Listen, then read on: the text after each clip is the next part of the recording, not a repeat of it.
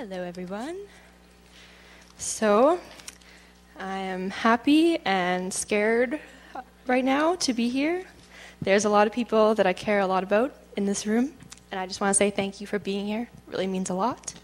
And um, specifically want to shout out to my brother and uh, his wife, Kara, who are being Skyped in currently.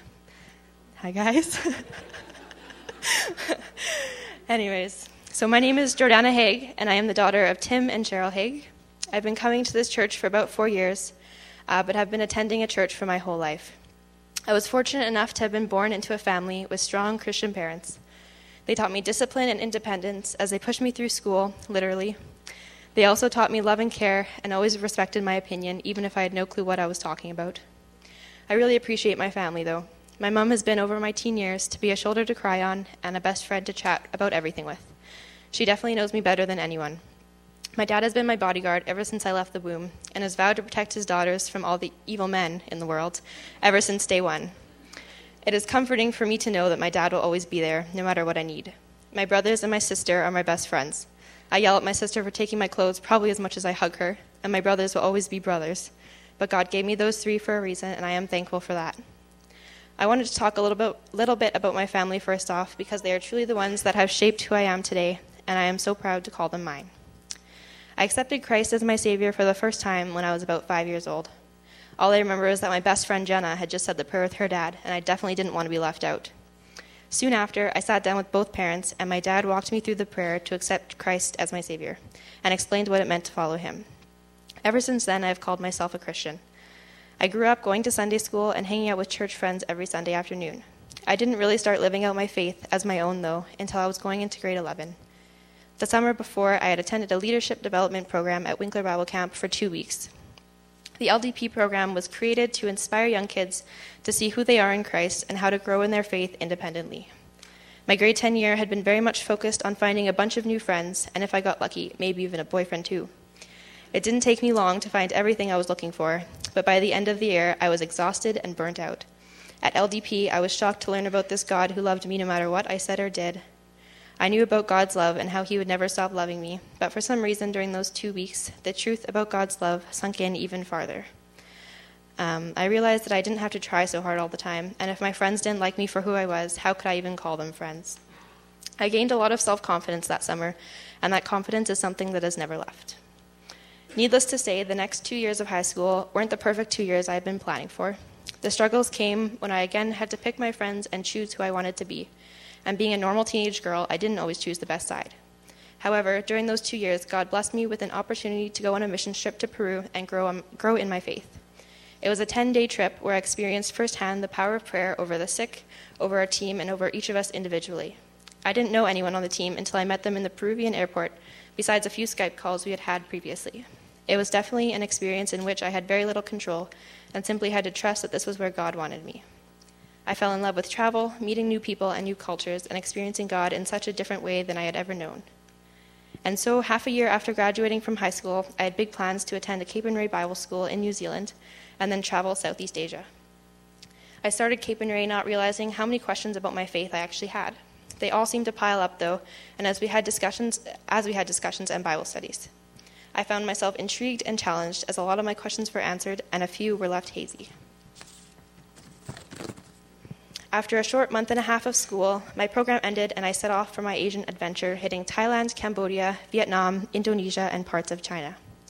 My first stop was volunteering in northern Thailand teaching English. It was quite a culture shock for me during my first week, but not in the way that you would think. Because my volunteer placement was a non-Christian organization, I had gone from one hundred percent Christian faith-based Cape and Ray to a group of young adults that partied and thought Christianity was a bunch of made-up stuff to have a good laugh at. All I remember thinking that first week was, what have I gotten myself into, and how is God going to get me out of it? I did not for a second think that this might be where God wanted me to be, and I'm still not exactly sure if it was. What I do know, though, is that God took that situation and taught me some hard lessons. It's fair to say that I completely freaked out that first week. I was so uncomfortable being there. I was worried about what people thought of me, and I didn't have anyone to talk to about it. It was clear that trusting God and relying on him completely was the only way I would make it through this adventure. Unfortunately, I gave in to my fears that week, and whether I verbalized it or knew it in my head, I was giving up on God. I let myself see how many challenges there were to face and how the odds were stacked against me. Through my eyes, I didn't stand a chance. I didn't believe that God would take care of me, and I didn't believe that I would still have a good, fun experience if I let God have control. So slowly but surely, I started pushing him out and making my own decisions until suddenly I was alone in Asia, with the thought of God far from my mind. I told myself to just make the best of the situation and that everything would be okay later. How many times have we said that? Said, God, you're God and in control, but I'm a little scared right now, so I'm going to get through this and I'll see you later. That mentality cost me so much more of my life than I ever wanted to give away. It doesn't work to put God on hold while we try to figure out our lives and think that when we come back to him, things won't have changed. We forget important details when we put God on hold.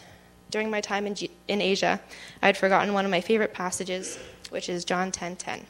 The thief comes only to steal and kill and destroy. I have come that they may have life and have it to the full. I've reflected a lot on this adventure I led myself on, and the small part of the picture I have sort of figured out is that the whole time, God was just begging me to fully rely on him. It didn't matter if I didn't always understand or have the answers, and it didn't matter if I knew where I was going or who I'd, who I'd have as friends. He just wanted me to trust and follow him rather than trust and rely on myself. He wants everything. It's not enough to just say you're a Christian. You have to be willing to be alone in Asia with no friends if it means following him. You have to be willing to be made fun of in public, not only once or twice, but maybe every day for a year. You have to be willing to go anywhere and do anything, whenever and however many times he asks you. I wasn't willing to do that when I realized my situation in Asia, and it cost me. In Acts two thirty-eight, it says, Repent, Peter said to them, and be baptized each of you in the name of Jesus Christ for the forgiveness of your sins, and you will receive the gift of the Holy Spirit. I am being baptized today because there is nothing I would rather do than be willing with every aspect of my life. I've had my chance to ignore God and do my own thing, and what a waste of time that was. Or maybe it was the most important part of my life yet, if it has told me, if it, if it has taught me what it really means to be a disciple of Jesus Christ. I'm not standing up here today because I've got my life all figured out, but because God does. I'm being baptized today out of obedience and as a declaration of my faith in him. Lastly, I just want to share a verse that kind of brings everything together and reminds me how to live day after day. Ecclesiastes twelve, thirteen, and fourteen. Now all has been heard. Here is the conclusion of the matter. Fear God and keep his commandments, for this is the whole duty of man. For God will bring every deed into judgment, including every hidden thing, whether it is good or evil. Thank you.